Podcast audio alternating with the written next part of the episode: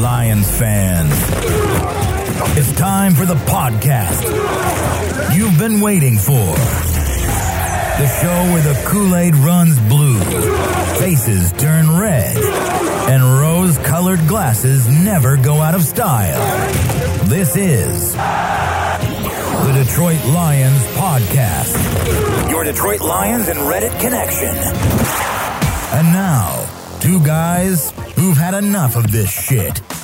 Chris and the Riz. Hey, howdy ho, Lions fans. Welcome to the Detroit Lions Podcast. This is episode four twenty. This is the official Detroit Lions Podcast Reddit. This is our first post-game show of the twenty twenty-two season. I'm here live, your glorious dashing host, Chris. With me is my also glorious and also dashing co-host, Jeff, the Riz, Rizzen brother. Just make sure you're unmuted before you start talking, because I think you had a little mutation going on there before. I, uh, I I should be good now. I think I think I hit the right button there. Got it, brother. How you doing?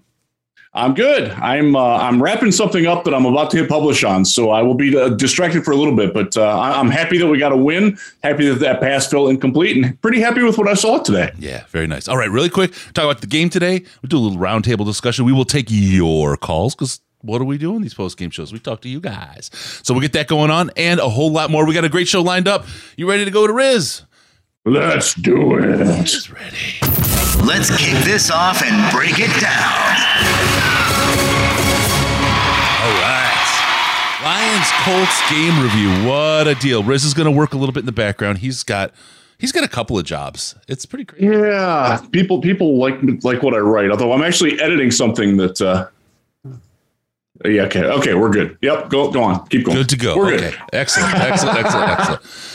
All right. There we go. Um, let's get into it. First off, I want to talk about fantasy football. We've got fantasy football going on, two leagues, an intermediate and a Champions League. Make sure you get involved. That's a good, good time.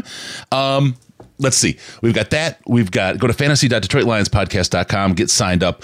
Um, you get cash winnings. Four out of all twelve players in a league will get a prize. So it's really cool stuff. I mean, if you think about what the the price of the shirts are, for example, that you you could win, you basically break free. So you're in good good good shape.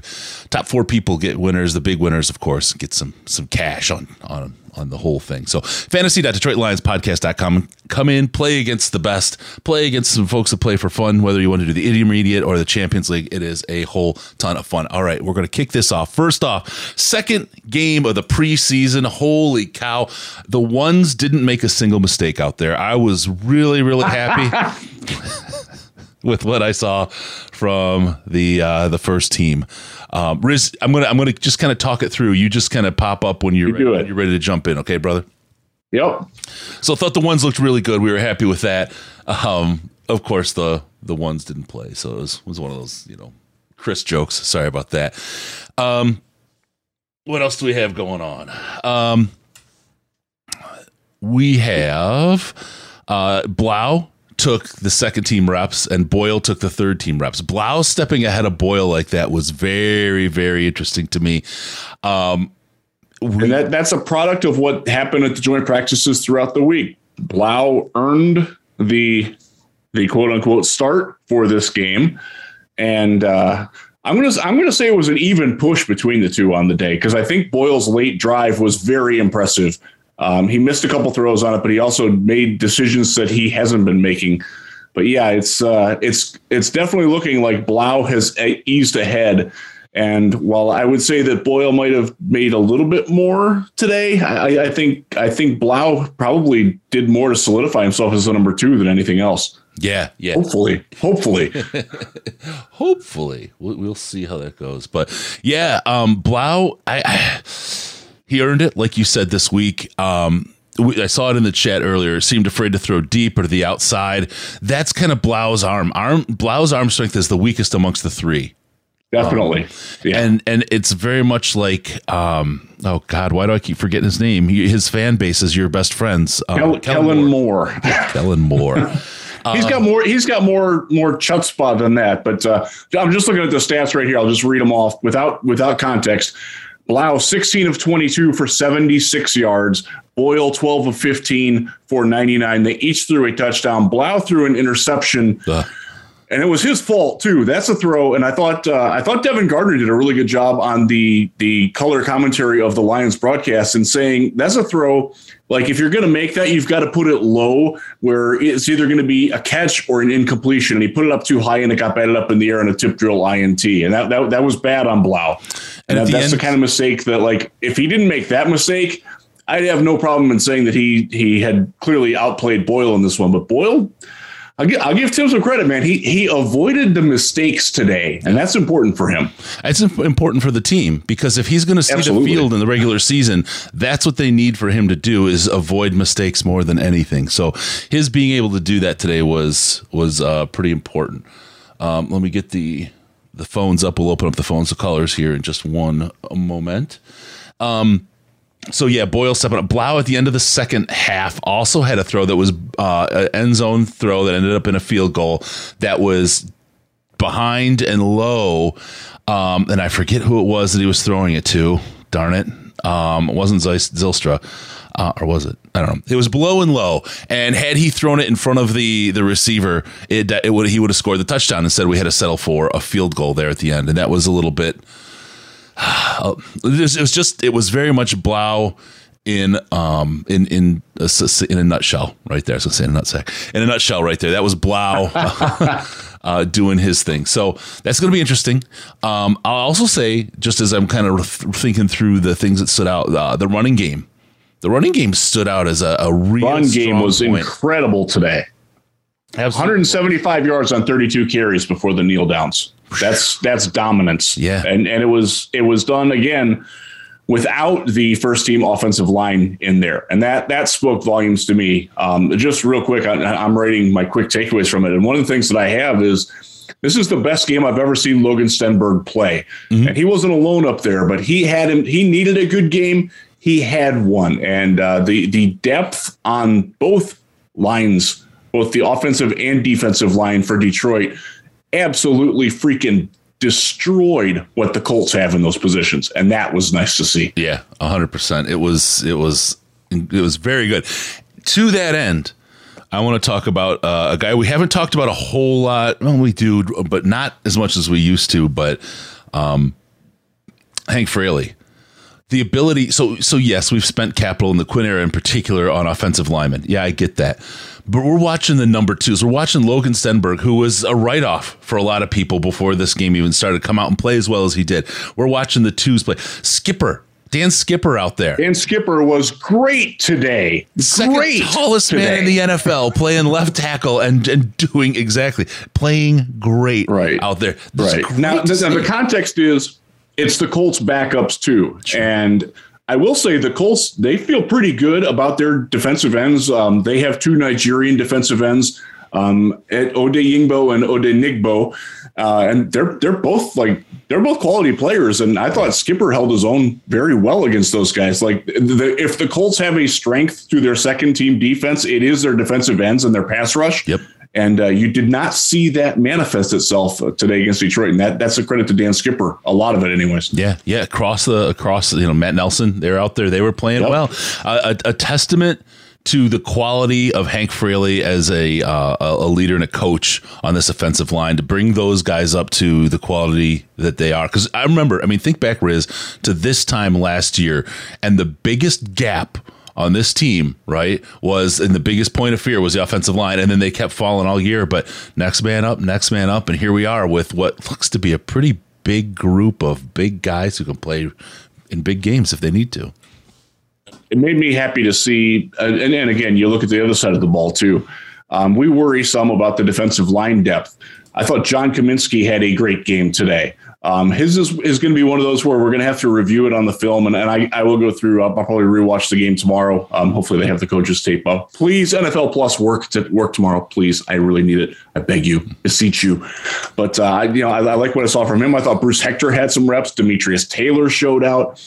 And now the Colts, they are legitimately worried about their offensive line depth, and they probably should be after watching what the Lions did to them.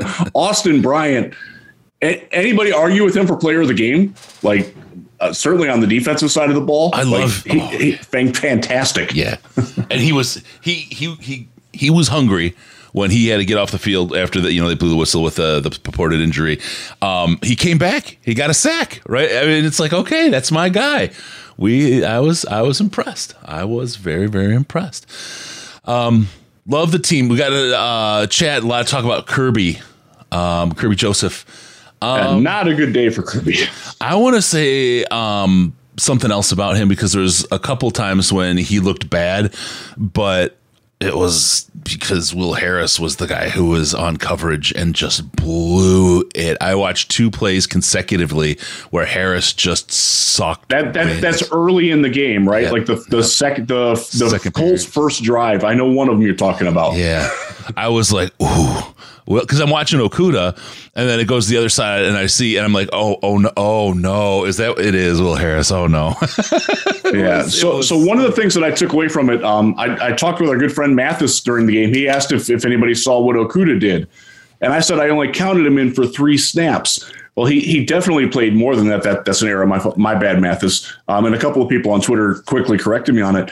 But it shows you to do. the Colts mentality that they're afraid to throw at Okuda when Will Harris is on the other side, and that was the case on on the, on especially the first drive. I think that tells you the the kind of respect, relatively speaking, that that Okuda gets that Will Harris doesn't get now. Again, secondary play specifically is something that I really have to rewatch before I speak in, in any sort of certainty on it. But there was a lot, a lot of trouble with the Colts running across the field at different layers yep. and communication gaps. And this is where Kirby Joseph got hung up. There was another one, the, the late touchdown, where uh, he's he is running with the receiver, and I can't think of his name, and Mark Gilbert is carrying the receiver going the other way. And you could see them, they almost ran into each other, and they basically both just stopped. And that's the type of thing that Aubrey Pleasant is going to have a, it's not going to be a pleasant film session for either of those guys. Let's yeah. put it that way. And I don't know if it's that the Colts are afraid to throw to Okuda when Harris is on the field, or they want to throw at Harris when Harris is on the field. Right, right? And, and, exactly. and it's six one, half dozen the other. But, uh, yeah, your point's well taken there. So we'll see. And I, I wanted to see a test on Okuda, especially they were supposedly testing him all week. Um, defense didn't perform so well on Wednesday. On Thursday, the Lions defense came back and played significantly better, turned things around. There was a little bit of shite talking between uh, Jamaal Williams and uh, a little bit a by Z- uh, Zaire Franklin. Yeah, um, oh. That was that was fun. That was a fun Twitter beef, by the way. I don't usually get into those. I I, I enjoyed that. I even wrote about that one for Lions Fire. I don't usually do that. And I liked that one. A linebacker that might not make the team, right, is, is, is talking smack about to Jamaal Williams. It's like, okay, buddy, you you do you if that's what works for you. Yeah. Oh man. All right, so yeah. we're looking good. Feels good. Let's get the phone number out there. Give us a call. We'll take your calls. two four eight, seven eight two, eight three eight four. two four eight, seven eight two, eight three eight four. We'll get you on the show. Hey, this is all working it out. We're working out our kinks just like the Lions and the Colts did today on our preseason stuff, because we want our post-game shows to be sexy and perfect. So give a call. We'll get you on live, and we'll we'll talk to you and get your take on what's going on with the Lions and, and everything else all right uh, out there today. Brock Wright, you know something I didn't see? Brock Wright out there, Big Wes is asking.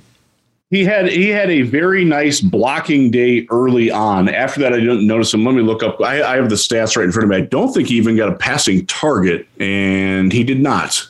Uh, yeah, he didn't have a, a target all game, so they didn't throw to him. Yeah. Uh, uh, it was a Shane Zylstra game for receptions. Um, just just to, I'll, I'll do this very quickly just to, so it, it'll probably preempt some things. For sure. Uh, the leading receiver was Trinity Benson, four catches on five targets for forty-four yards. Shane Zylstra, five receptions on six targets. He had thirty-four yards. And again, this is dinking and dunking down the field a lot. Uh, Tom Kennedy, five catches, twenty-four yards, two touchdowns, though. Yeah. T K doing it again. Um, probably going to be the offensive player of the game. Like, Mister August. That, that, right? That's sort of the way that this offense worked, though. And it worked against the Colts, who are very soft in the underbelly. Like, they love to give up the middle of the field. And, and Blough and Boyle both took advantage of that today, I thought, very nicely. They don't get out well on tight ends and backs out of the backfield. And uh, I, I thought Ben Johnson and the Lions offense attacked it very shrewdly. I think they saw that in, in practices this week and, and exploited it nicely, just as the Colts exploited the fact that the Lions defensive backs don't run across the field very well. Yeah. Um, it, it was a, a nice little coaching chess match there.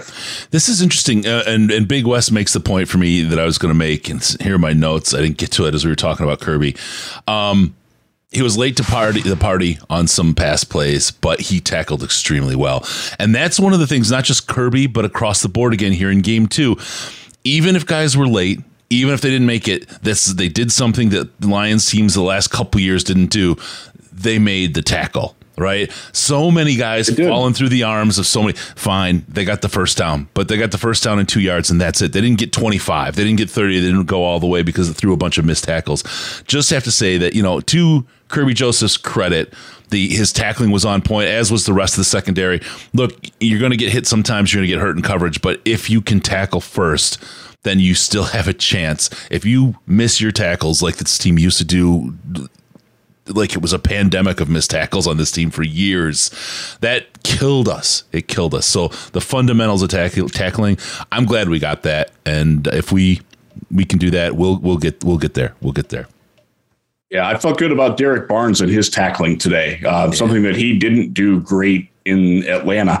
I thought he had a good game. Um, again, it's, it's something where I, I want to rewatch it, but my first impression, my initial notes of it were Derek Barnes was aware today. I wrote that down. Yeah. um, and I, I, I like seeing, I like making that note and I hope to extrapolate upon that. Uh, I thought he needed a good game. Look, Rodrigo has passed him on the depth chart, and that's more about Rodrigo than it is Derek Barnes, but it is something about Derek too. But I think he, I think he acquitted himself pretty nicely today, um, playing uh, not far from where he played at Purdue. And uh, I thought, thought he he looked good. Um, Rodriguez, I thought, also looked decent. Um, he was late on one coverage assignment, though. I'm going to say that I, I'm going to hold judgment on all of the, the coverage assignment things until I see like what they're doing pre-snap, and you don't really see that from the broadcast view. But just in general, I thought that the communication on the back end was poor. But, Chris, you're right. I thought the tackling was fine. Like, I don't I don't really recall – like any like bad misses. Like there was, there was a couple of them where like the initial tackler might've like bounced a yep. little bit, yep. but then he followed it up. It wasn't like he got pancaked to the ground or anything. Yeah, absolutely. And, and it, it's, those are fundamentals that weren't there for a long time for most. I mean, you talked about uh, pad level all the time with uh, Patricia. Pad level was never was never there, right? And uh, we're we're getting there. This is this is good stuff. This is good to see these guys coming out. It gives you a sense, hey, our depth is pretty, pretty, pretty good shape. I like what we it's, have it's coming so up. Much better than it has been. Oh my God. Yeah. Not even close. Yeah. Yeah. Oh, it's great. And so I'm, I'm, I feel really good. Um, someone earlier in the chat said they didn't expect us to uh, come out of there with a W. They thought the uh, Colts would wipe the floor with us. I was, that was what the sense I was getting this week. So it's, it is very good to come out. They, they, I thought they were going down when they gave up that last, that last uh, touchdown. That really bummed me out because it was, you know, very reminiscent of the week before. Um, The coverage on that two-point play was enough that they threw it incomplete. They were able to walk away with the win. First win in five preseason years. So, hey, that's that's I think something. It was, I think it was eight preseason games that they lost in a row, eight or nine. Um, I know our, our good friend Brandon Kerr uh, chimed in. I don't remember the exact number, but it's, it's it's been a while since we've won one. It's nice to win one. I will say this about, about the perception of the Colts. I talked to a lot of Colts guys this week, including I, I interviewed Jake Arthur, the uh, the host of Locked On Colts, Colts yesterday on the radio. And one of the things that they said is they really, really like their starters there, but they're mortified of their depth. And I think we saw some of that. I, th- I think the Lions pretty much across the board have better depth, like at just about every spot than what the Colts do. Now, they don't have the high end starters at a lot of places that the Colts do, but the, like you got to feel better about like the from from twenty-four to fifty-three on the roster. The Ryan, the Lions are, are they're not at the bottom of the league anymore. They're They're, they've definitely moved up, and that's that's Brad Holmes, and that also is the coaching staff and the dedication to player development and teaching that they have so heavily stressed. We're seeing that now, and like again, it might not help you win um, when, when your starters just don't have it, but like if your starters get hurt, I feel a lot better about this team now than I did a year ago, or two years ago, or five years ago. Absolutely, absolutely. I'm I'm very very. Very happy with the depth this team has happened has, has put in place, and you're absolutely right. the player development that we're seeing. And we saw it last year out of necessity. A lot of rookies played because of injury. And this this team was able to hold it together with with a patchwork of undrafted free agents and, and rookie drafted players. And, and at the end of the year, put together a real solid end to the year. These guys got a lot of live fire work, a lot of exercise. And all of a sudden now, we're a team where, and this is something we talked about with, with Quinn, and it was his, the idea is right. His execution was horrible. His execution was to fill every slot with, with uh, good, solid depth and absolutely no stars anywhere, and then put a scheme that ensures you don't have any stars. Um, The idea is, and this is what we had, uh, you know, in our twenty fourteen and twenty eleven runs where the team had a chance really to do something. We had great stars. We had like a lot of dudes in place, but there was no depth behind it. And then the inevitable injuries come and the team just can't get over the hump. This is a situation where we've now started to, we're starting to see some really, really good depth pieces get put in place on this team. And that looks like it's going to result in an opportunity here as our cap gets together. We've got two first round picks again next year. Matthew Stafford's arm's hurting. Who knows how good that for that other first round pick is going to be, but we can put some things together, get, start putting some star players together. Our cap's going to be in a position where we can pick up some big players. And all of a sudden you have a team that's really, really on the cusp. I, this year, I, I, I, I mean, this Kool-Aid mode where there's a chance they could they could make it to the playoffs, right? And once you're in, then anything can happen. The the Giants proved that for us. But um, I know this isn't the year, Riz. I know next year is the year where they make a serious run.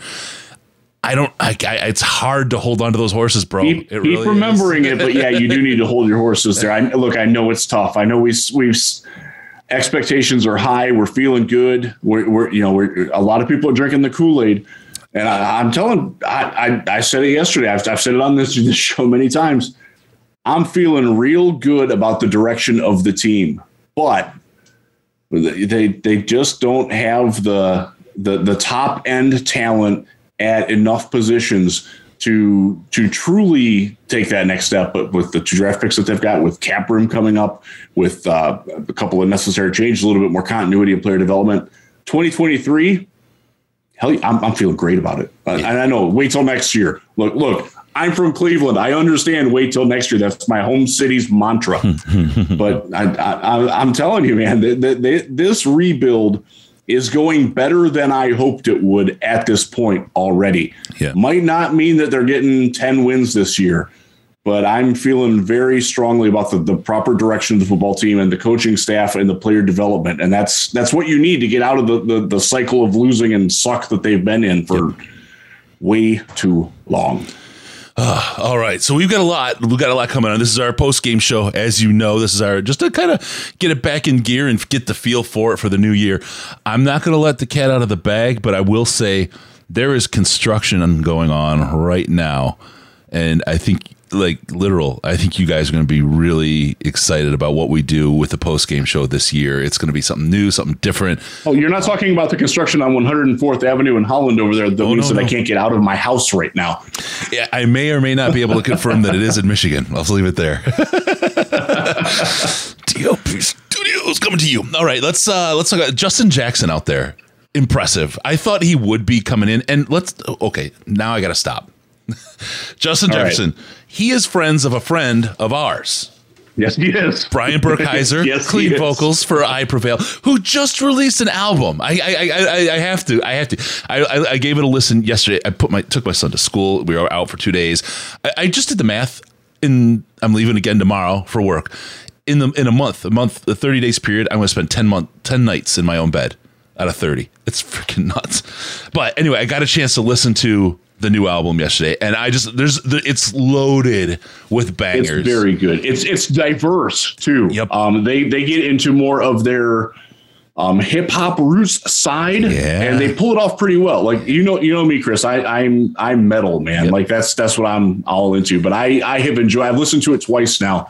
I listened to it on the way home from the radio studio last night. Listened to it again. I took a walk before the game today, and I'm I'm feeling it. It's it's it's, it's good. Brian, Brian, you did really good on this, guys. Really good. So I'm, I'm just gonna in, in my first listen, I got three favorite. There's, and I'm I'm telling you, it's full of bangers. We got three favorite songs that I that just hit me, and I was like, I gotta write them down. So I got uh, Self Destruction. Absolutely love that. That's that's a ripper. Um, F W Y T Y K. Freaking love that. And Long Live the King. Those three. If if you if you Long Live the King was my fir- my first listen favorite song off of it. Yep, yep. Awesome stuff. Awesome stuff. Uh, and, and I know Riz and I are going to have a little bit different likes, but we're going to like a lot of the same stuff. Great. Uh, congratulations, Brian. Congratulations to the guys in I Prevail. Yeah. What an album. Yeah. This is this is. And so so we, we bring I Prevail up because Justin Jackson has an I Prevail tattoo. Yes, yes. And he uh, he he ta- he put some ink and tattooed the, the Colts today. So this is interesting. I want to I want to bring this up because this is one of the things that I was writing about just before we went on the air. Four different Lions running backs today had seven carries. Justin Jackson, fifty-four yards. Craig Reynolds, thirty-seven. Godwin Igwe-Wike, thirty-two, and the touchdown, which by the way was just a two-yard touchdown. He could have gone further on it. Uh, and Jermar Jefferson had twenty-five. Uh, that's look, Je- again, Jackson, Jackson and Reynolds stood out for the fact that they get the ball and they freaking go, no hesitation. And you saw today behind this line and the running scheme that they have, you cannot wait for that hole. You have to go where you think it's going to be because the, you got to trust that your line's going to make it there. And, and by and large, the line does a pretty good job of that. Which goes that's, what, exactly. that's what Justin Jackson does. That's what Craig Reynolds does. And he, that's he, not he necessarily what Godwin does, and it's absolutely not what Jermar does. No. And you saw that today. And, th- and and this goes back, a lot of people were talking about Deuce and coaching Swift and the, the uh, at Hard Knocks, and you're reading Swift's face when he when when Deuce was up on him, right? And a lot yes. of people said, oh, man, he's maybe that's not the right style for him. I'm not sure that that's right, but I did get it, like, just on his face alone, I was like, ooh, this is this hurts him, right? He's this is this is hurting him. What he does with that hurt, I don't know, but it's like, wow, okay. But that's exactly what Deuce was talking about with Swift is what Reynolds was doing today. Ibukwe, Ibukwe, Igwe-Buike. I'm not. This is going to get me. You're I, I, I've said closer. it a million times, and now I'm just. It's in my head. But that's what we saw. These guys. And you're right. Jermar Jefferson just wasn't that today. Godwin just wasn't that. No. And, uh, and that, that's a Jackson. coaching point from Deuce Staley. Like you saw it on Hard Knocks, but we we see that every day in camp. He's like, tr- you can hear him yell it. Trust your line. Trust your line. And when they did today, they had really nice results. When they didn't, it didn't go well. Yep. Yep. That's uh that's that's pretty it's it's I love it how you can tie these things together. And it's one of those things. I mean, I'm selfish now. I just want Hard Knocks every year in Detroit because to be able to see camp and then see the coaching directly like that and then see how that that that uh it evolves into the play on the field. You could see exactly. Jermar Jefferson was not cutting up the middle and trusting the team. He was not doing that. And you saw this, I hope, is a great visual for Swift to see now. Look, this is what I was talking about. Now you can see, and maybe it's one-on-one because you don't want to uh, you make the other guys, you know, feel bad, or maybe you do it with them in the room hoping they'll learn, right? I mean, that's up to a coach and his style and how he does it. But this is an opportunity for Swift to see this is why it works. Trust yep. your line. Cut that inside and go, and you will go for miles. And I think this is this is like I'm I'm, I'm really excited to see how this lines up. I, I hope he watched Craig run over the safety, too. Because, look, look, we know De- De- DeAndre Swift is rocked up, man. He is built. He has the capability to run through people. He chooses not to. Craig Reynolds, who might be the, like the thickest running back I, in the league right now, outside of Derrick Henry, maybe, um, in terms of like upper body girth. Like, dude is loaded up top. I've seen him without his shirt on. It's like, wow. Like, he, he looks like a professional bodybuilder. Yep. But he isn't afraid to use that, to drop the shoulder and run through somebody. And that's something I, I know. I can't say how I know, but I know that they have told Swift to do more of that. And this is another, like, it's on tape now that it, it can work for Craig. It can work for you too, DeAndre. I hope watch this tape with your coach, please, because it's reinforcing exactly what he's telling you. And, this, and you have the capability to do it. That's my end of my open letter to well, DeAndre Swift. I would put a P S on it. And if you don't, these guys are, and they can take your spot. And that's one of the things. We'll get to Tom Kennedy next because I want to talk about him and the hard work that he puts in. But that's one of the things that these coaches are looking for. Are you doing what you're coached to do? Are you executing like you're supposed to? If you can't, I don't care where you were drafted. If we have somebody that can do it and is doing it, they'll take your spot. End of story. Doesn't matter your name, position, and everything, unless you're oh, the quarterback. Chris, that's such a great segue into Tom Kennedy, too, yeah. because he just took the spot of somebody who got drafted. So let me well, and let me ask you, you've got kind of Pimpleton bouncing around. You got Cephas yeah. bouncing around now hurt. I think you could probably stash him, Cephas, on like practice squad. Or or pop, right? Something you could stash him somewhere. Well, so he, he can't go on the P U P because he's played. Yeah. Um, you, you can't go onto the P U P in the regular season if you weren't on it to begin preseason. So that's not an option. They could I R him, though I think he's healthy. He practiced this week, so he's just got to be better if he wants to make the team. He's got one week left to prove that he's better than Tom Kennedy, better than Trinity Benson, better than Maurice Alexander, who, by the way, is locked up the return job today, in my opinion. And so far, from what we've seen from Quintez Cephas, he's not not not markedly better enough than any of those guys to take their job. Yeah, Alexander. I I, I want to go back to Kennedy. Yeah, he had some great runs, but I didn't get a sense that he was fast. Am I looking at this like wrong? He just didn't seem to have the speed. He just was he's, great blocking. He's, he's more sizzle. Um, yeah. He's a guy that's going to make you miss. He's a guy that, that can avoid you at high speed. Um, he does the thing that he does. He is not as top end fast as some other guys, but he doesn't have to slow down to make cuts. And that's what you want from a return man. And uh, look, he was fantastic today. Uh, my guy Max Gerber wrote about it during the game. I posted it up on Lions Wire. Please check it out. It, he he was so exactly what they exactly what Dave Phipp wants from a return man today. Like I, I can't fathom him not having that return job now. Can can we think just how much time makes a difference? We're talking about Cephas now as maybe not making the team or whatever. He was number one last year. He I mean, started. Week one last year, ta- and was the leading receiver in week one last year. We're and talking, the, oh, the based the on merit this summer, he is not one of the six best receivers in Lions camp. And just hasn't been. I would say he hasn't changed. Maybe a little better, but hurt. But from last year, you know what I mean? He's still the same guy. So we're talking about now the elevation of the rest of the wide receiver room. And we're talking about the guy that started and was the number one receiver last year on this roster as possibly not making the team. That's how significantly better that room has gotten for this team. And I mean, we saw it when, uh, when Goff played. We've heard a lot about Goff's play with those receivers.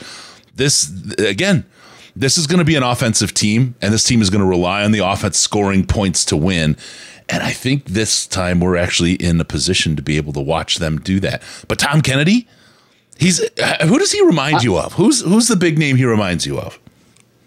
I mean, we had Danny Amendola here, mm-hmm. uh, and that that that one certainly fits. I, I'm going to go back in time and and like if you recognize who this name is, God bless you. Um, he played for the Cleveland Browns when Bill Belichick was their coach and Marty Schottenheimer. Brian Brennan was number eighty-six on those really good Browns teams in the late eighties and early nineties.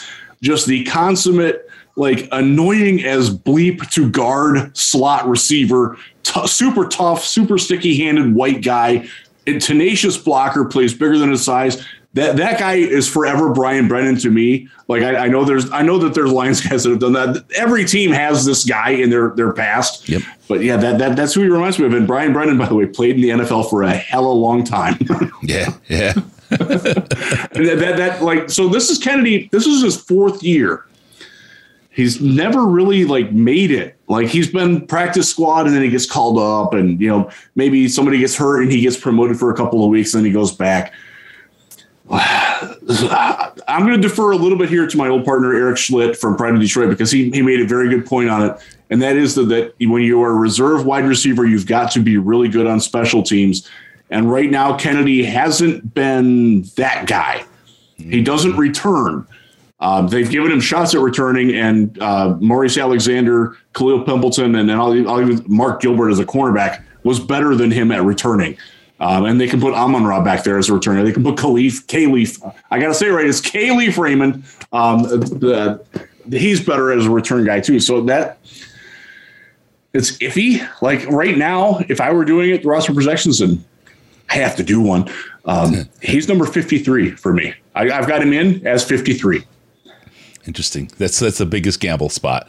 You're allowed to have right. a, you're not allowed to take a flyer there. Okay. That's yeah. So he makes fifty-three, and then they claim a defensive tackle off of another team, and he goes away. But then then he then he gets claimed by the Patriots or the Bears, um, oh. who need wide receiving help. Ben pulls up Jeff Chadwick. You can imagine. Ben pulls up Jeff Chadwick, and I, I gotta say, I actually have an autographed picture of Jeff Chadwick rolling around. I have to pull that. That's out. A good one, man. That, that's a good pull. I like that's that. Deep. That's deep. Good one, Ben. um, okay, let's talk about what we saw. Um, Rodrigo and uh, Jared Davis. Um, Jared, I saw a, a, a replay of Rodrigo just playing. Like big pimp style, like a, a multi-year starter. And Jared did his thing where he just blew past and completely misread the ball. Ball carrier ran right by him and he locked into a block instead. And then he kept going into the backfield even after the runner was behind him by five yards. I was like, oh man. He also did on a pass rush where he got the initial advantage on the right tackle, and the right tackle just started to ride him a little bit and ran him fifteen yards past the point of attack, and it led, led to an easy completion for the quarterback at the time. That was out, that was when Ellinger was in. Mm-hmm, mm-hmm. Uh, he he had no concept that he was allowed to use his hands to try and disengage from the block.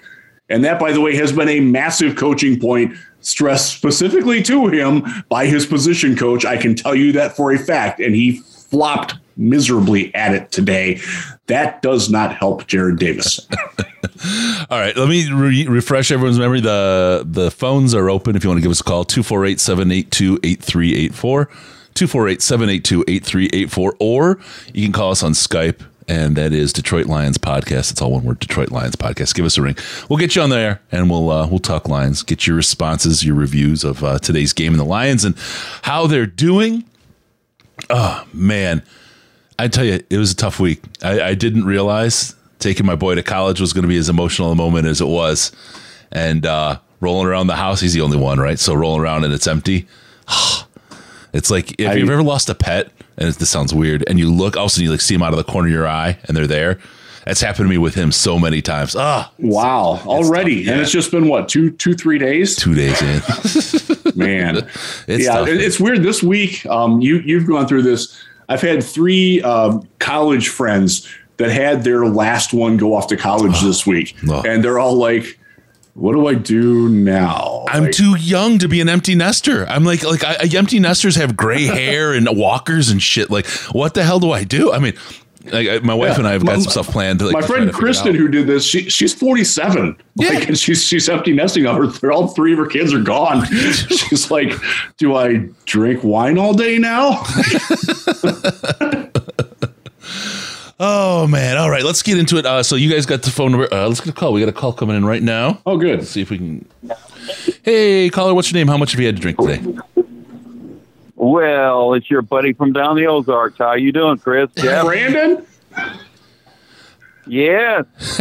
I, I just realized, Brandon, Brandon, I saw your call coming in. Usually the way it rings, like you got, you all can't hear it, but it rings in my headset. I had that part turned off. So if anyone else called, I apologize. I missed your call. But anyway, Brandon, so good to have oh. you on, man. You are here and ready to go. What'd you think of today's game? Oh, I, I tell you what, uh, this – this kind of win was a long time coming.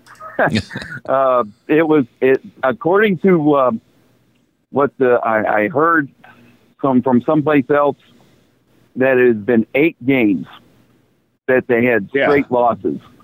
And I thought, well, it's time finally for somewhere to get started. I mean, I remember when Matt Stafford got the, drafted and everybody was up and down about him. They thought he was a you know, class China doll because of his injuries. And then, then all of a sudden he started breaking losing streaks. Uh, first at home, then at uh, away, then it was certain teams, and then uh, in division, and it finally was Green Bay, in Green Bay. So I thought, well, hopefully this is what we're starting to see. You know, it's it's a little step, but it's something. I mean, especially, how many of you guys at the end of the game were thinking, they're going to go for two and lose the game? Oh God, yeah. I, I mean, it was over. I, I was like, I was like, we squandered it, just like the week before. I, that's where, a hundred percent where I was. yeah, me too. And then I saw the pass go into the ground. I said, oh, my goodness, I don't believe they're going to win this silly thing. That's but, so uh, fun. And it means uh, a lot I, to a young team. We can sit here and say, yeah, yeah, it's the twos and threes playing, but you have a lot of young guys out there who in, in, in haven't seen that win. You know what I mean? First year guys and the guys last year that didn't, you know, they ended the year with a couple, but they needed, I feel like they wanted and needed to feel that sensation of winning a game now early to, to kind of remind themselves that we can do it, to get that, you know, like Aaron Glenn was talking about, uh, about, you know, when he went, when you went out and played with Ohio State, you didn't go out there expecting to lose. You went out there expecting to win every single time. You got to do that. You got to change your mindset. That mentality, I, I think this win today helps put that, kind of cement that in the mindset that not only is that the way you need to think, but it's achievable. They can do that. And I think this is this is helpful. As as meaningful as a preseason win can be, I think is what the Lions got today. Exactly. Uh, I, I think of this way, too. The players are beginning to execute what the coaching has been slamming them about. I mean, look, like you guys talked about the running backs. All of a sudden, they're all doing what we saw in Hard Knocks, what uh, Deuce was telling uh, Swift to do. And since he was pointing him out, you know, the rest of them are sitting there listening to him. And they all did it. Uh, you're, you're looking at coaching aspects of, of other parts of the defense. All of a sudden, you, you guys know, I, I had to look it up. And I don't know if you saw it in chat, but I looked up the stats on the rushing game for the Colts. I mean, I had to listen to the Colts side of the broadcast. eighteen attempts, thirty yards. That's not even two yards per. Yep, yep. That is how good these guys did, and they listened to coaching. So evidently, what happened this week uh, during the uh, combined uh, practices, it started showing up because remember how good, how bad they were one day, then the next day, all of a sudden, they just yep. shut them down yep. in the yep. red zone. I looked at the the stats again. Only two, the two touchdowns were in the red zone, but the one, of course, was a busted deep pass. But that still shows much, much more improvement with these guys. And these are the depth guys. They aren't the the, the primary guys. And that goes so, to player development. I, I right? don't know. It was good. That goes to player development, yeah. right, Brandon? I mean, that's what we see. Not only do we see, you know, as a team over longer term periods of time, but you're seeing the coaching work with these guys over the course of two practices and then a scrimmage, basically, right? And you know, the, it was Jared Goff throwing in the practices. These guys weren't getting the the big reps in the practices that we saw out there today, but we saw what the the the uh, the coaching did, and we saw this evolution of the team to pull out a win. And that's all you want. I mean, look, last year we. We lost a whole bunch of games by a sixty-nine million yard field goal with, you know, no time left in the clock and yeah. a whole bunch of last second games. Guess what? This is different. We won a last second game, whether it's through great coverage and a, and, a, and and they threw it incomplete, whatever, right? We won that game. Whatever. We lost those games last week. The wins come, whether they're big, small, or whatever. I mean, you don't go from being a, a three-win team to suddenly dominating teams across the field week after week after week, right? It's incremental. It goes to that kind of thing that I talked about earlier where it's hard not to feel like this team could be taking that next step. I think they're taking the next step, but I just don't see them breaking down the doors in the playoffs and, and you know, getting to the second round of the playoffs. I think next year is when we're going to start really seeing this team make their serious runs and see all the fruit of these these kind of two years of labor that uh, that Brad Holmes and Dan Campbell and the rest of the coaching staff has put in. Yeah, I, I, I'll just go ahead and uh, get on out of here. I know others are probably trying to call in. Uh, a couple of things I noticed. Uh, Bryant, all of a sudden, he's starting to come alive, and we've seen some real evidence of that, but it still is against seconds and thirds. I'd like to see what he does against the first stringers, but I don't think we're going to see that in preseason now because the third game will not have that. Uh, second of all, somebody mentioned, and I had to agree with it, I don't think we saw a serious penalty against this team in, until way late into the third quarter. Yep. And I think it jacked them up to where it caused a three and out. Uh, but the, the point is, there's discipline there as far as penalties. Yes. I mean, what was remember the biggest thing we hated about Schwartz's teams is they were undisciplined with their penalties. And watching some of their old games, I noticed that. I said, oh, yeah, I forgot about that. Always, you know, running into the back end, and causing penalties, holding, whatever, you know. Well, we didn't see any of that this time to speak of. So those are two things that's really good.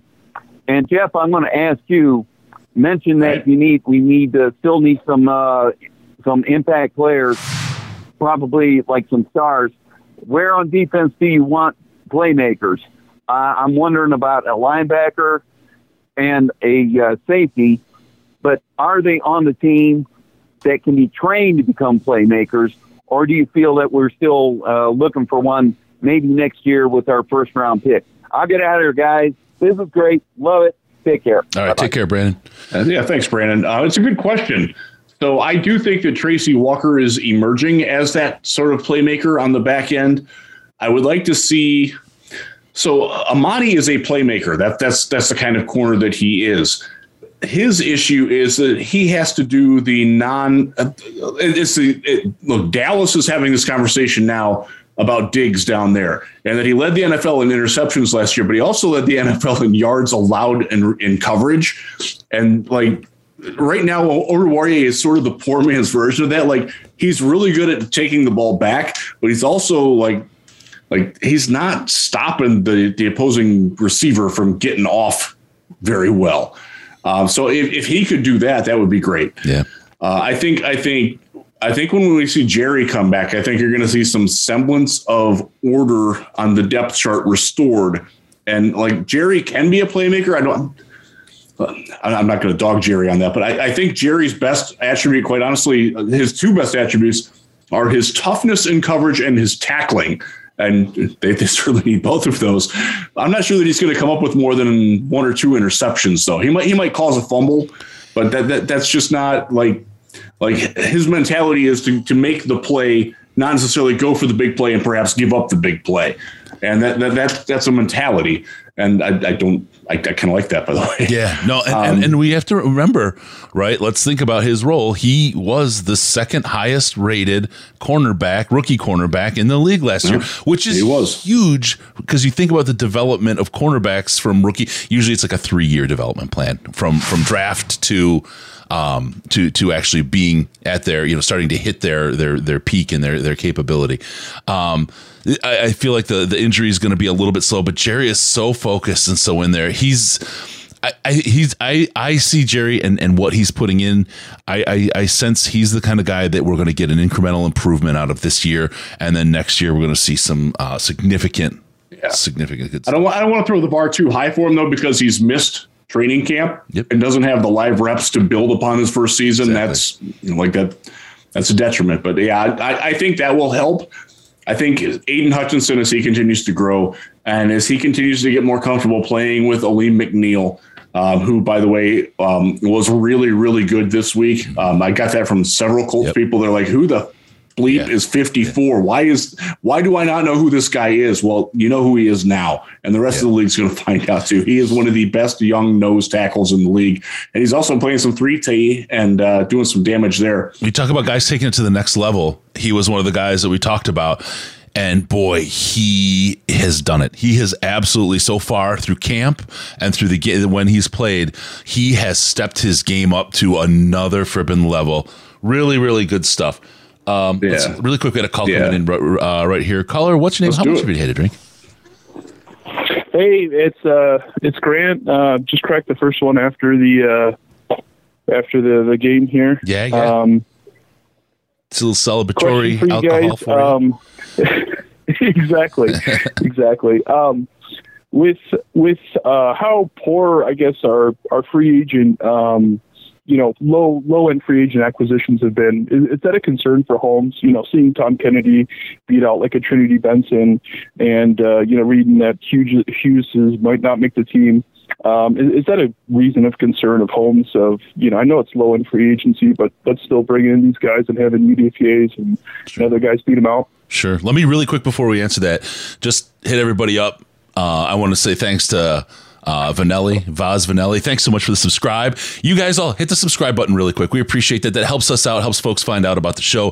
Those subscriptions are big. Also, if you like the show, if you like what we do, uh, check it out. We got some good stuff. You can hit the the uh, the the notification button with that. Hit the like button. All those things. It helps us out a lot and helps other people find the show.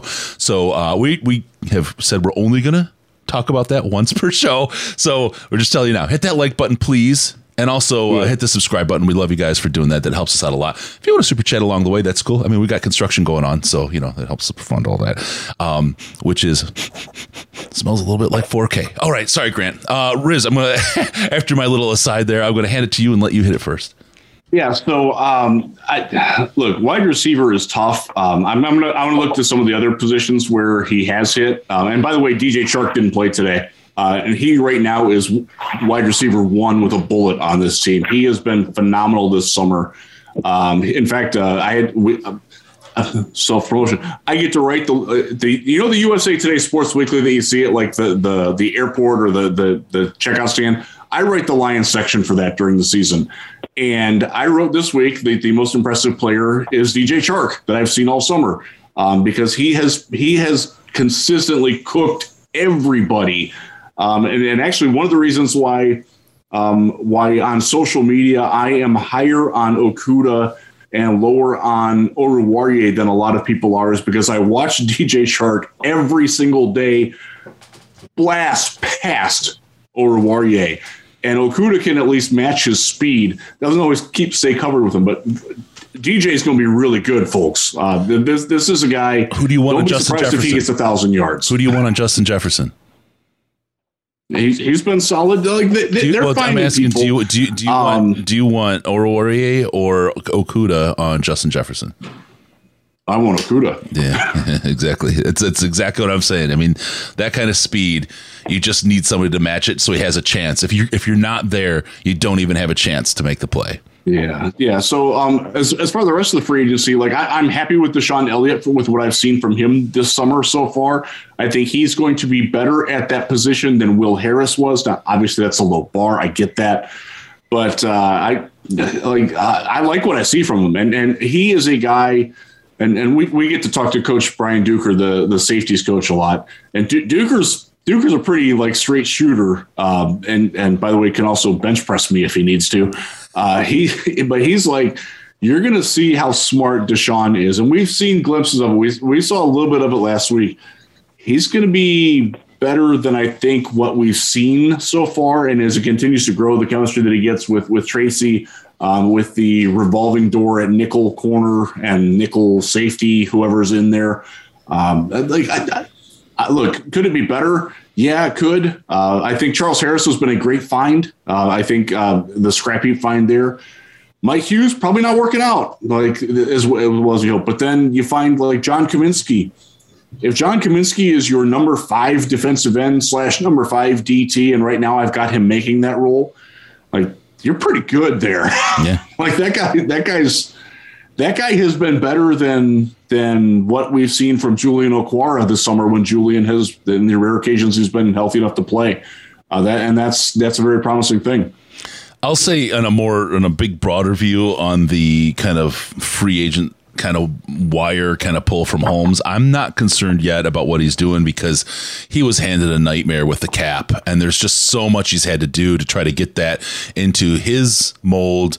And I mean, first of all, to, to put players in the field last year, right? I mean, we got burned. We had to pick up some people along the way just because we needed to be able to put people on the field. That kind of hampered him, and he already was stuck with, with uh, a crappy situation to start with. I see in the next year This year into next year, I see a lot of that cap stuff getting fixed. I see with the depth we're seeing in the team right now, I see us making a lot more moves on the free agent side because you're getting those players to kind of help put you over the top. And I see, I feel like we'll have the ability to do that um, at that point.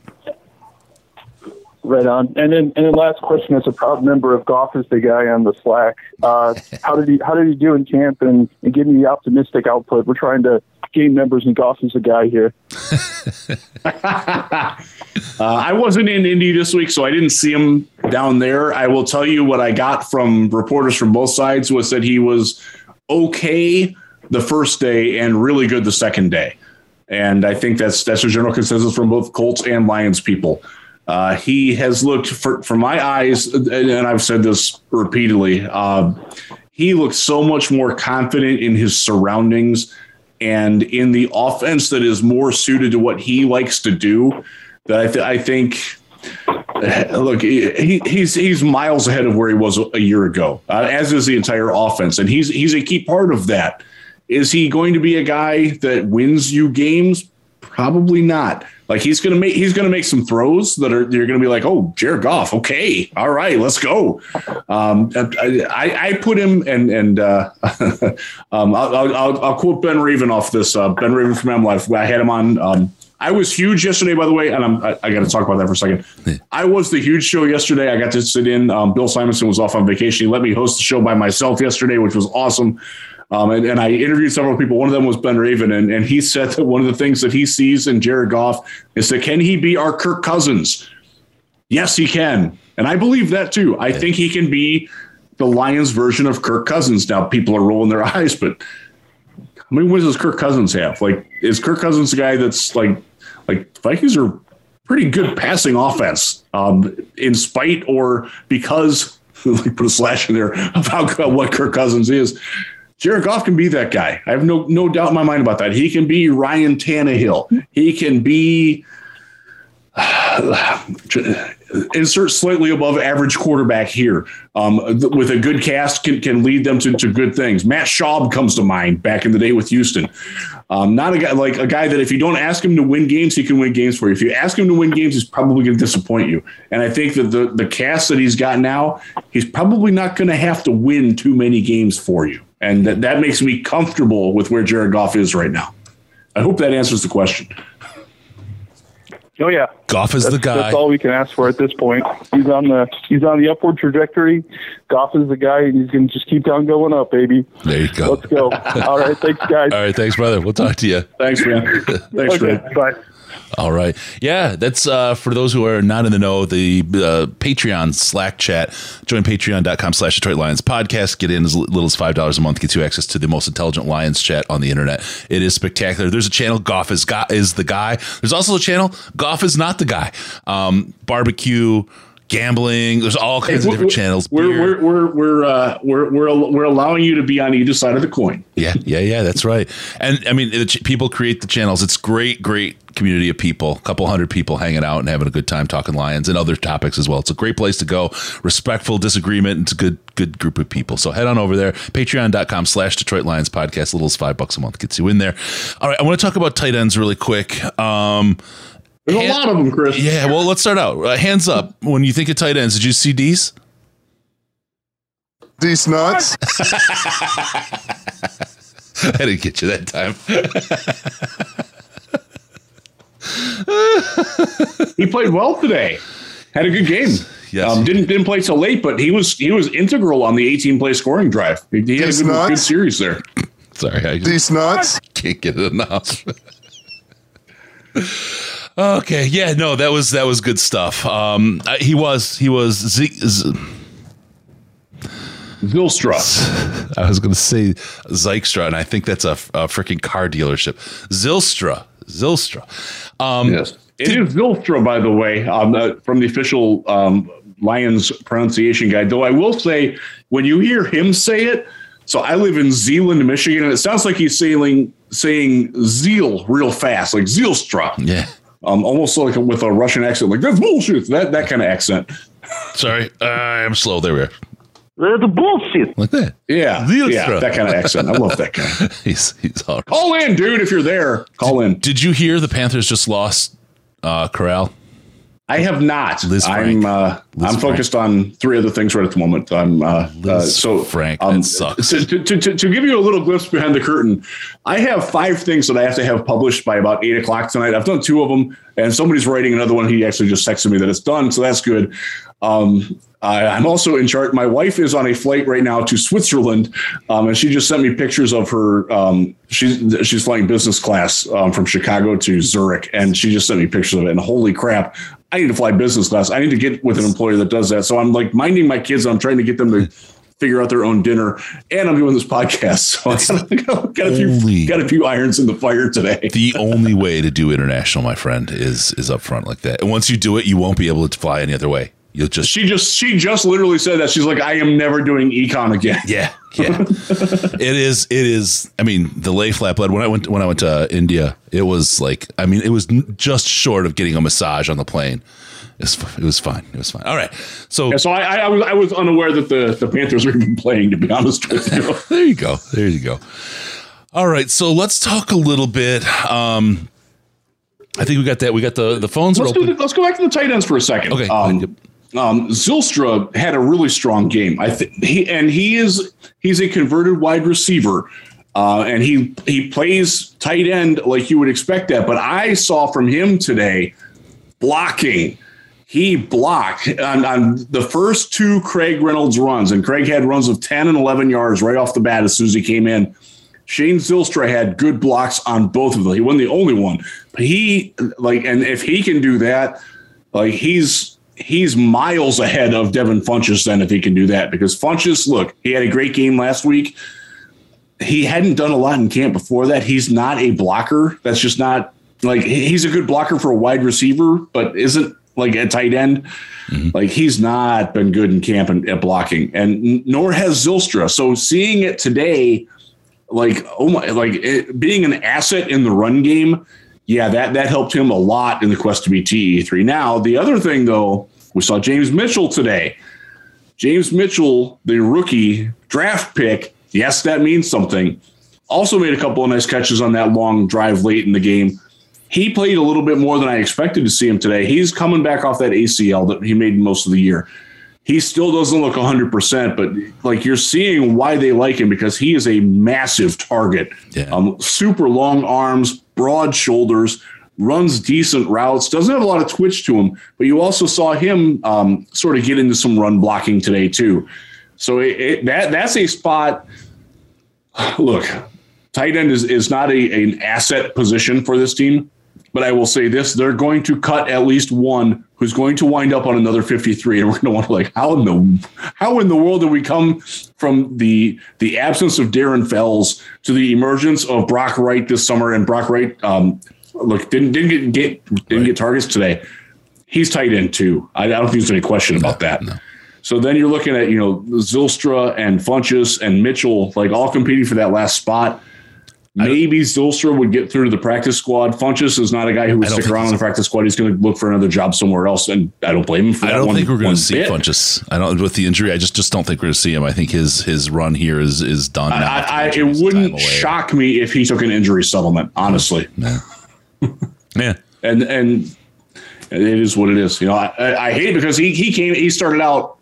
He had the the first day he was in camp, he was really good. Yeah, and then for like a week, you're like. Is he here? Um, who's thirteen? Oh, oh, oh, oh, oh. He was running um, something then, off. Then he, then he had a couple of good ga- days again, and he played well last week. He played great last week. Yep. But it, you're going to need that more consistency. And I think we've seen more consistency from Shane Zylstra, and he had a game today, yep. both in the run and the pass game, and that's very important. Yep. Um, the, the first day of camp that was open to the public, so the it was um, the Lions loyal fans. Yeah. Um, he was he was running something off on the sidelines all day. He he had something that he tweaked and he didn't play.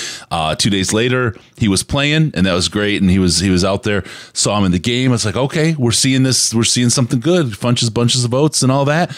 And then um, that injury. I again. just I just feel like this. He's is, been healthy for one week. Yep. Since the opening week of the two thousand nineteen season. Yeah, I don't think anyone's hard gonna to trust that. I don't think anyone's going to bet on him. Yep.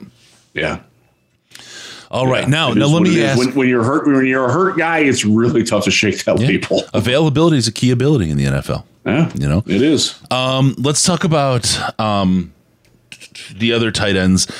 There's something that Holmes does well, and he and as rosters get cut and get down to the final fifty-three, and let's I'll, let me hit on that really quick just to kind of give people the the context around when that's happening. Uh, we went from ninety to eighty-five on August sixteenth.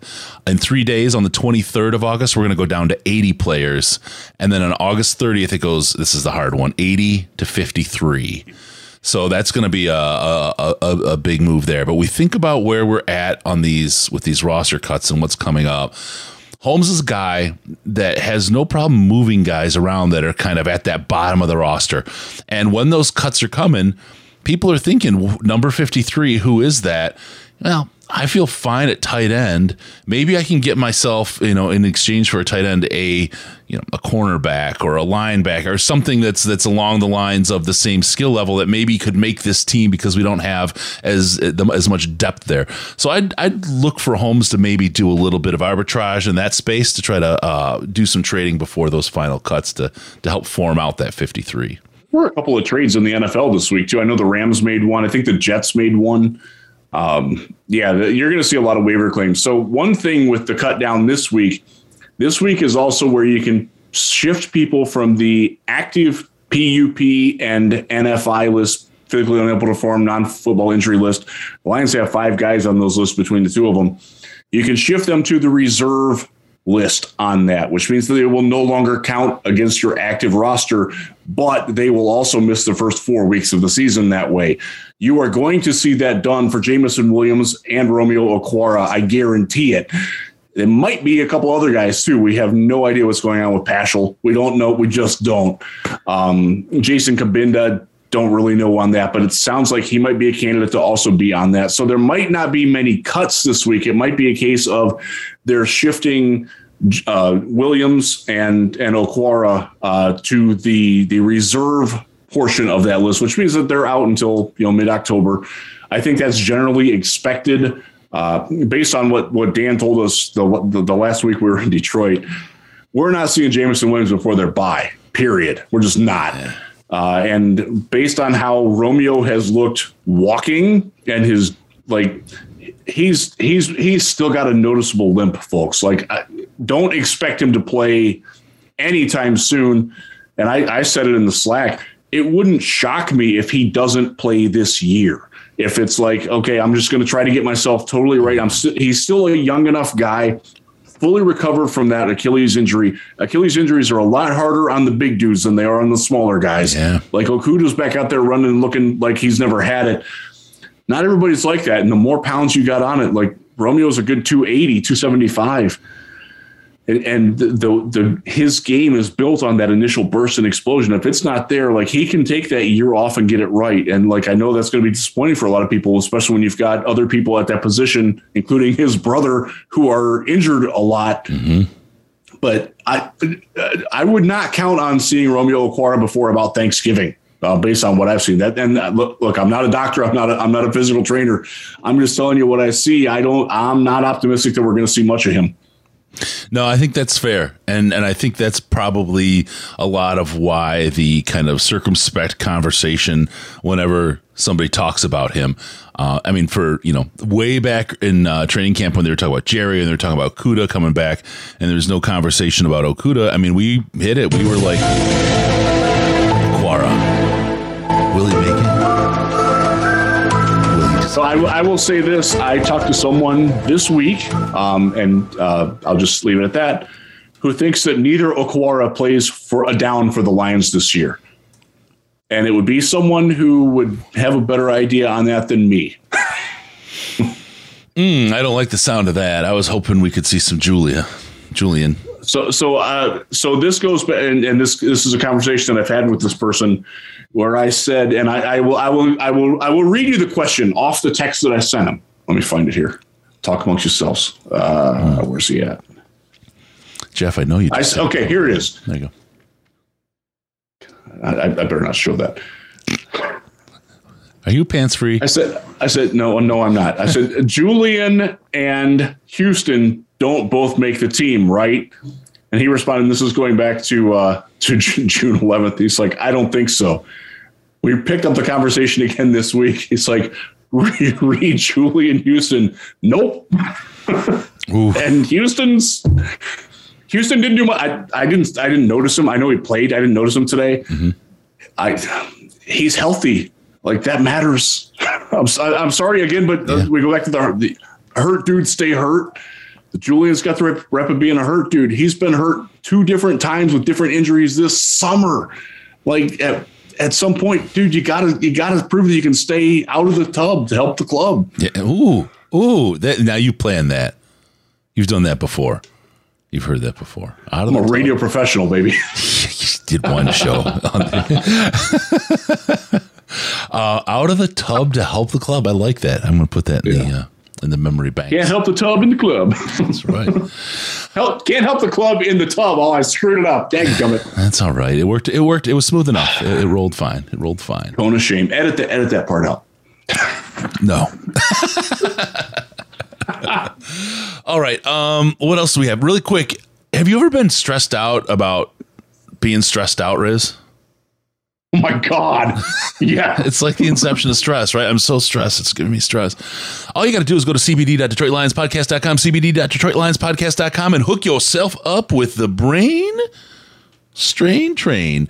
Um, Delta eight all over. It's good stuff. It is really, really good stuff. The Delta nine, active C B D, the gummies are where it's at. I'm just telling you, they're, they are the super bomb stuff. Make you feel good, help you get rid of that anxiety, pain, and insomnia. If you have trouble with any of those things, the C B D is some magic elixir. It has done wonders for not just me, but a number of our listeners. We hear it all the time in the Slack and all around. Go to c b d dot detroit lions podcast dot com. Diamond C B D has the good stuff. Guaranteed. I buy it myself. Got my C B D cream right here that we use from Diamond C B D. Go on over, c b d dot detroit lions podcast dot com. Get rid of being stressed about being stressed. Get rid of pain, anxiety, and insomnia. And take care of your head. All right. Can we talk a little bit about Hard Knocks? Yeah. All right. Please do. All right. Uh, as we do, we'll we'll. Keep the phone lines open as we do this, and then we'll get ready to kind of start winding it down. two four eight, seven eight two, eight three eight four, two four eight, seven eight two, eight three eight four. If you'd like to be on the show and join us, we'll have you come on. It'll be a lot of fun. All right. Uh, Hard Knocks. I want to talk about something uh, Dan Campbell said that I thought was very, very respectful, and I think very much of the right mentality. And he used himself and his own mistakes as an example. He was talking about, uh, this is episode two for those. He was talking about um, once you've got your reps done and you're on the sideline, don't be talking to the crowd. Don't be jacking around. Don't leave your helmet off in the locker room. Don't take your shoes off, that kind of stuff. Be ready to play. And he told the story about he was out there and it was Witten's third year and it was time to, you know, everyone all of a sudden had gotten injured and it was down to, they needed somebody to go in and it wasn't going to be Witten. And he's like, oh shit, tying his shoes, getting ready real quick. Um, and he recognized in that moment that it was disrespectful to his fellow players and the team around him. These guys are out there working their ass off to make the team. And for you to be over there, you know, doing, you know, jack in the locker room stuff. Nope. Not, not the way to be. I like that. I like that in, in, because it, it, it was much different. I think Matt Patricia would have tr- tried to say the same thing, but he would have done it in a way that was disrespectful. You know what I mean? And it would have caught the the players in a in a negative way. Um, the way Campbell did it, he he used himself as the the foil, himself as the example in that, and and and told the team that he'll go nuts if he sees it because he made the mistake and he wants them to learn from that mistake. Those guys are out there fighting for their very jobs. You need to respect them and should respect your teammates for doing that. I thought that was really, really good stuff um, from from Campbell there. That was that was good, solid leadership. I I, I was impressed again with how just how like cohesive and the messages from the coaching staff and how like. I'm I'm proud to call these guys our coaches, and that, that hasn't been the case for for a while, you know. From from not and not not just Dan and and like like look, Jim Caldwell was fine for me. I wish he would have been better, but I like I didn't hate the guy. Um, it, but this like this staff, man, you see it all the time, and I love that Hard Knocks is illuminating it and illustrating it for everybody. Choose your word there. It's just.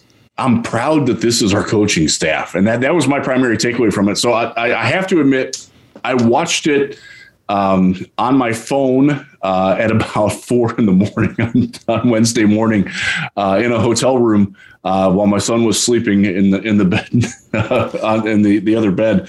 Uh, so I, I couldn't like react to it too much. I was sort of bleary eyed. So I, I, I need to watch it again, but my, uh, my takeaway was that I like this coaching staff and I feel so good that, that the world is getting to see that Dan Campbell is not some some muscle-headed loser who's in over his head, because I think I think we're all learning the exact opposite of that from Hard Knocks. Yeah, absolutely. I think I think you're absolutely right. That was uh, that's it's it's there's a couple things happening with Hard Knocks. I think one, the team is finding a way. You know, the the Lions have been a long time kind of um, punching bag for for fans around the league, non-Lions and in Lions fans too, right? For a long time, they just couldn't get respect, and they didn't earn it, right? Frankly, and that's that's you know the the life of a Lions fan and, and Lions players, really. But to see Hard Knocks kind of put a flavor into it, I mean, they did the right thing with the coaching staff and the hires and, and the things that they're doing. I think they really put things together really well, and it's the ideal time. I would have hated Patricia on Hard Knocks. I would have absolutely despised it.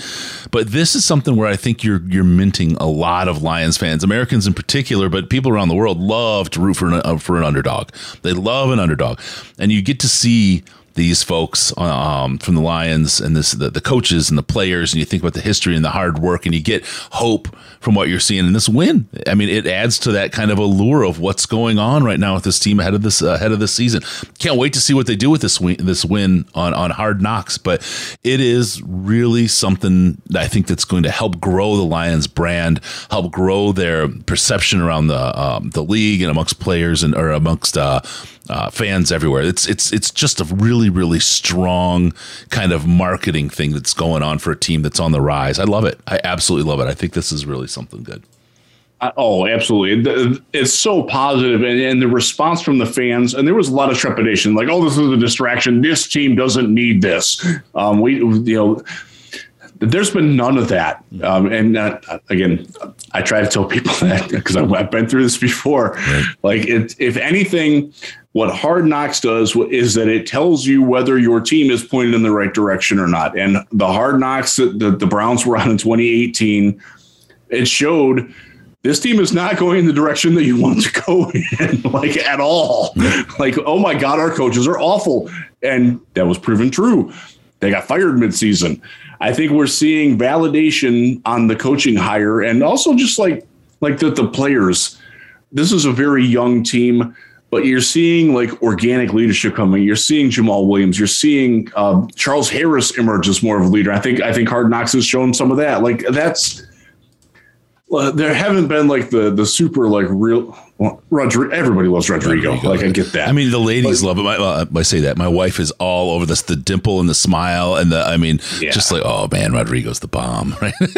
Yeah, but you're not gotta, getting like the the outlandishness that you've seen on some of the other episodes. And, and look, look, I don't watch every year. I didn't watch last year. I didn't care. Mm, I didn't. Um, but I do watch most years a little bit. And, you know, there's always like some, there's always somebody who's trying to play to be like the Hard Knocks star. Yeah. And like some people will accuse Jamaal Williams doing that. I, I will tell you from watching Jamaal last year that, that that's, no that's Jamaal, folks. Yeah. That's who he is. He's always that guy. Uh, and like you're not seeing anybody else that's like going out of their way to like make sure that they're getting camera time. That it is very organic what's happening. And it's I think that team. That's something that I think, and I hope fans appreciate that too. Can I, I want to really quick, I, there's been some, and Hard Knocks put it together with, um, Saint Brown's and Hutchinson's, and there's a lot of people that are trying to create something here. And I want to kind of talk about something, just thinking about this, and and they're they're trying to find kind of racial inequities and stuff. Inequity exists. There's no question about it exists, you know, in the country and the world and all that. But yeah. the Adrian Hutchinson was the second overall pick in the draft this year. Okay, I don't care who he is. He's getting coverage. If he's close to his family, that's big. If he doesn't have a dad, they're going to talk about him not having a dad. They're going to tell you where he came from. How much was his bonus? twenty-one million dollars, twenty-three million dollars, whatever the number was. And yeah. and, and you're acting like they're not going to cover that guy when the, the um you know the next one that that, that came up, uh, uh, Rodrigo comes in. It was one hundred thousand dollars, right? Of course they're going to cover the twenty-three million dollars bonus man. Of course they're going to cover that. If I think back and think, oh, wow, if we'd have done Hard Knocks when Sue was there, they'd have covered him. If his sister probably would have been part of it, his family. It's just the yeah. way it is. You have guys who are drafted in different positions who make a certain amount of money and who who are just where they are. Hutchinson is definitely a kind of product of his environment. He was his dad was a Michigan guy, played for for the, the the Wolverines. He broke his dad's record. That's that's where he came from. That's who he is. Everybody has a story. Jerry's story. We've talked about that a number of times. It's an important, compelling story. If Jerry had been number two overall, Jerry's story would have been. They'd have gone deep on all that as well. It's not. Uh, God, it's it's it's just it's not what people are trying to make it to be. I understand highlight, highlighting inequity and things like that are very, very important in society, and getting things right are very, very important. But this is just the wrong hill to die on for that. This is just an excuse to talk about something that to try to fit a, a, a peg well, into a hole that doesn't really quite. It's not where it's at. So when I watched it, I didn't like that didn't even register with me. And then then I, I saw a little bit of it. I'm like, what the bleep are you people talking like? Why are you trying to make controversy where there isn't any? Like, of course they're going to cover the number two pick in the draft. Like, he's the number two pick. Like, they're trying to sell this not just to Lions fans, but to fans around the league. Who on the Detroit Lions have fans in Seattle and Miami heard of? They've heard of Aiden Hutchinson. They haven't probably heard of a lot of the other guys on this team. That's yeah. just, no, that's just the way it is. Yeah. Like, you got to sell this to people. That, you got to sell this to my old neighbor in Houston from Venezuela, um, who who was just learning what N F L football was. Um, and, you know, like th- that's your market. Like, you know, Lions fans are going to watch. Of course we are. You're trying to get the non-Lions fans. Yeah. Who's your compelling stories? Aiden Hutchinson, number two pick in the draft, playing in his hometown. His mom is hot. His sister is ridiculously hot. She's Miss Michigan. Of course, we're going to focus on that. Yeah, no, why no, wouldn't we? For sure, for absolutely, and and and, that, and it is what it is, right? And Rodrigo is hundred thousand dollar, you know, uh, uh, signing bonus kind of guy. It it is what it is. It's and it's just the story this year. It it's it's not all those things that people are making about. So I I, I I would beseech you people who are trying to play up that angle to step back and think about why your motivation is or what your motivation is in trying to promote that. I'd say, are you are you trying to promote um, division and controversy? Um, instead of interpreting it from somewhere else, is, is that is that a, are, are you looking in the mirror when you're saying this, or are you casting outward? Yeah, uh, that's I, that's I, something that I think uh, in society in general we need to do a better uh, job of, and this this is a reflection upon people that. On the right side and the wrong side of arguments make arguments for the wrong reasons. And right, right. You just good, just be in the like right spot to make the say right. Say that again. That's that was good. People on the right side and wrong side of arguments make arguments with the, for the wrong reasons. I mean that, that's it. And and it's get yourself straight and, and fight for the right things because you'll you'll convince more people rather than solidify solidifying people in the opposing positions. Okay, there we go. Let's get football. Uh, okay, so what else on Hard Knocks is going on? Um, loved Campbell. Not wanting people to relax. Like I said, it was awesome. I, I get that sense. The coaches, again, really strong. I want to ask about, here we go. We got it again. Ben Johnson. What's going on with Ben? Why are we not seeing Ben on Hard Knocks? Has he been brought up to the mothership? Where's Ben? What's going on? Why isn't Ben on, Jeff? They film, they film, what, what is it, forty-five thousand hours that they have to whittle down to fifty minutes in a week? Like, he's just not one of the, the, the top storylines that they that they think they can sell on. Now, so one of the one of the producers of the show is walking around, and, and I know I know who the person is uh, when when they're, when they're at camp. Two different earpieces in, two different people from the truck that are processed. They have it. They have a truck. It, it was the Lions' old COVID trailer. It's their truck, their production truck. There are between fifty and sixty television monitors of all the cameras that are going on. And there's people watching it in real time that are also listening in real time. And they are relaying anything that might be of like, oh, this is this is happening over here, or this is happening here, or maybe we want to look at this. And that's in that producer's ear, and that is where that person is sending their focus a little bit so they don't have to whittle through everything because that, that's a Herculean task. Ben Johnson is not the most demonstrative coach. He's not the most um, he's not the most well-known coach on this team. Obviously, if you're going to talk about the coaches, you're going to talk about Deuce. You're going to talk about Glenn. You're going to talk about Shep, Fraley. Like, he's well down on the pecking order of, of notoriety. Mm-hmm. And again, remember, this is a national show. They're trying to market to the broader N F L audience and not just Detroit Lions fans. Does my dad in Cleveland care about the Lions offensive coordinator? Probably not. Does he care about Aiden Hutchinson? You bet. Does he care about Hank Fraley, who used to play for the Browns? Yeah, he, he does a little bit. Does he care about, you know, that, that's the connection you got to make. Do L S U, does, does, you know, somebody's grandma in Baton Rouge care about Kelvin Shepard because he played L S U? You bet they do. like, like that's that, that, that, the marketing angle of it. I can't stress enough how important it is to take your Lions glasses off and put on your national perspective. Did you watch the Raiders when they were on? And, and if you did, what did you focus on? You focused on maybe players or coaches that you knew. You, they're talking about a, rook, a fifth-round rookie linebacker. Like, I don't give a crap who this guy is. Like, fast forward. Like, they're trying to avoid that. That's that, that's the whole entire point of Hard Knocks' existence, guys. Yep. Take, take a broader view on that, please.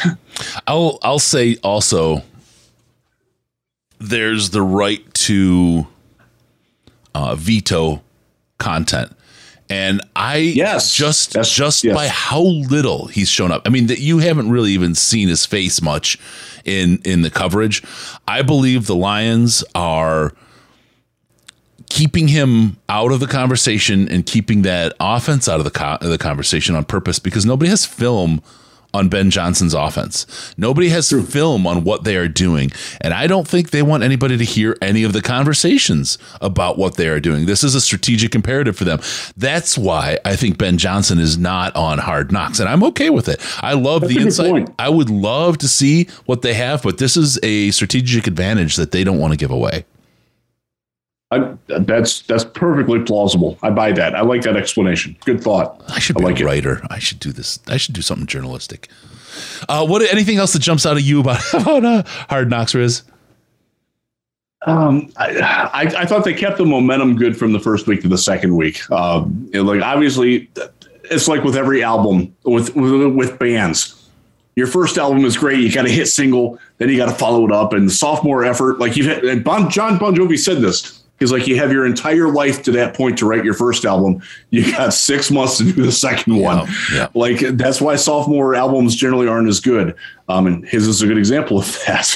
um, and, but I think that's avoiding going too far down on that is something that I thought they did a good job of. And I will say that the Browns year, there was a considerable drop off in momentum in terms of like fan enthusiasm from the first one to the second one. And I think they avoided that pretty nicely with this one. Yeah. Yeah, there you go. All right. Um, let's see. I think, yeah, we got that. We're good. Uh, Hard Knocks covered. I think today's game covered. I just want to touch again on what we talked about a little bit about that offensive line. A little bit of love for Dan Skipper out there, the biggest man in the in the land. Um, Played well. He, he really did. Huge shout out to the work that Hank Fraley's done with those guys. Last year we saw it, and and, and again, I'll say it as we start to open the show with it. Last year, the biggest fear Riz articulated going into the season was the depth at offensive line. We hope no one's hurt. And we went into game one with somebody hurt, uh, week one with somebody hurt. And the top five never played a single snap together for the rest of the season. Yet they played really well. And I attribute that. Look, they're great players and they play well. But I also attribute a ton of that to Hank Fraley and what he brings to his role as a coach. He's not just a guy that's out yelling their big guy things at big things. He's very smart. And, and, and shout out, by the way, to his son. Did you see him at the end of Hard Knocks? Uh, John Ragnow, man, your, your tech talk isn't that good. Hell, bullshit. He's a kid. He was killing it. I mean, he was talking to big men like that. I had big hands, hands clapping, man. That was awesome to see him out there as a kid. It was some big dick energy right there. Yeah, and and, and, and I'll tell you straight up, Dad waking him up in the morning. It's I I, I live that. I, I live that like every day. He's like, oh man, it's so early. But uh, good good stuff from the Fraley family. They were freaking yeah. hilarious. They were great.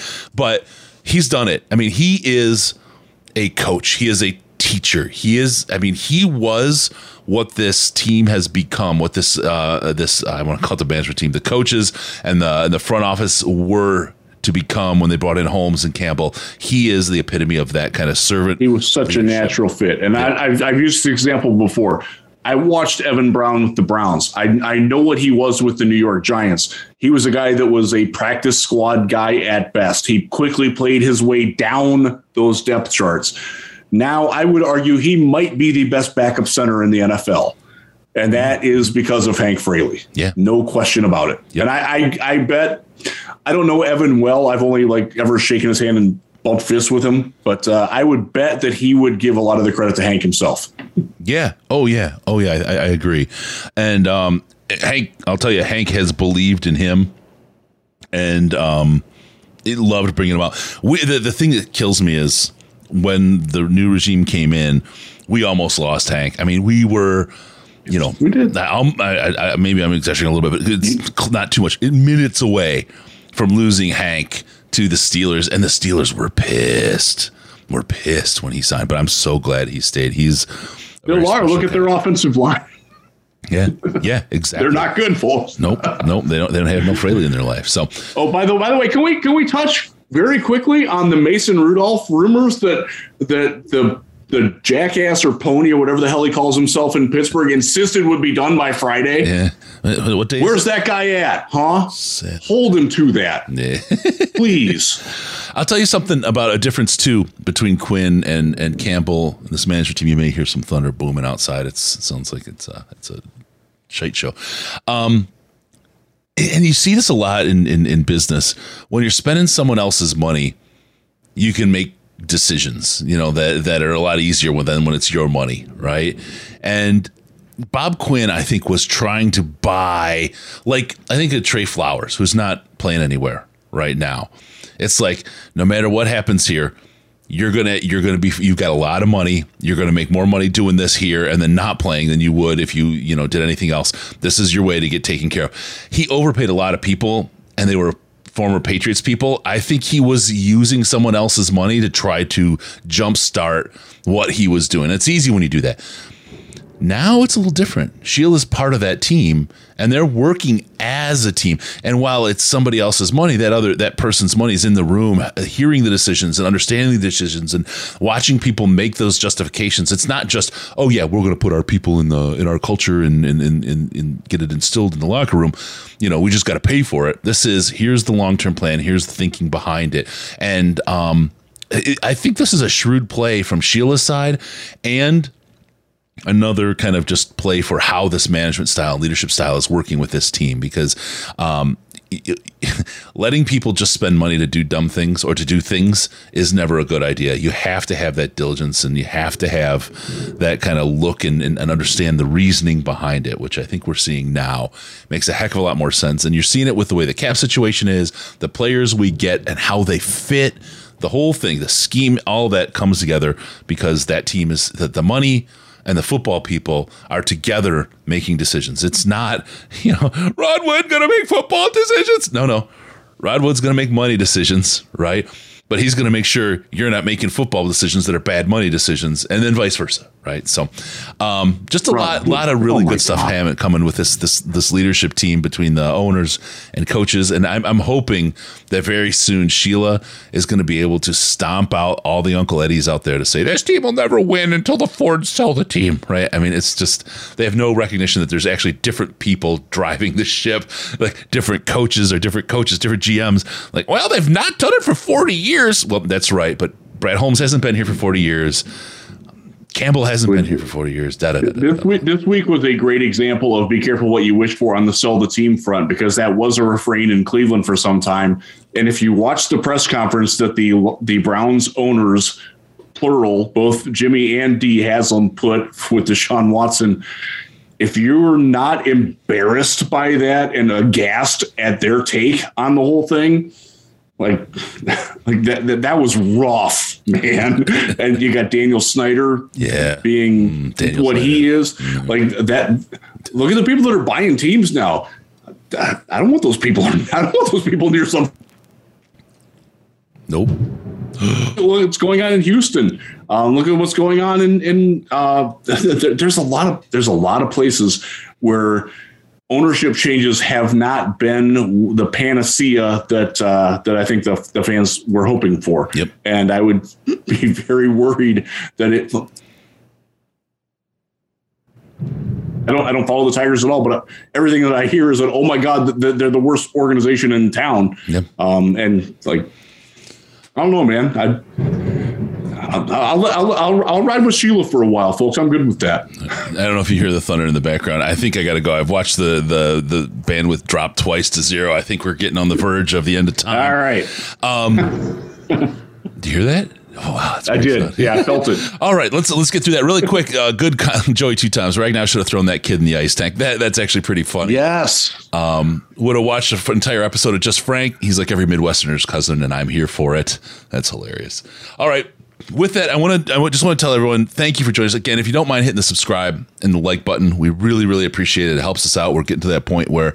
Um, We want as many people as possible to see what we're bringing to the to the world and our post-game content and all the other stuff. Thank you, C Dane sixty-three. Appreciate you. You're number one in your book. You're number one in my book too, buddy. All right. Remember, this show needs your involvement. Don't forget us on Patreon. Patreon.com slash Detroit Lions Podcast. Access to the Slack chat.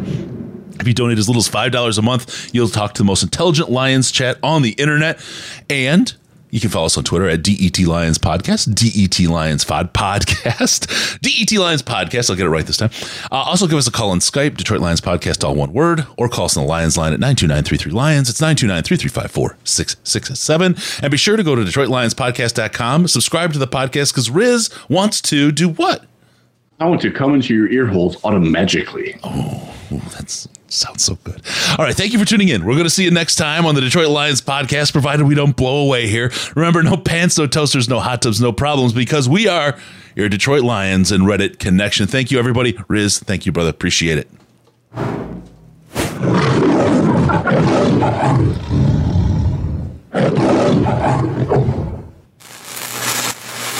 Final seconds winding down, and look at that. How big is that? Chris and Case out of time. Pack the bag, start the plane. This show is over. You've had enough of that shit.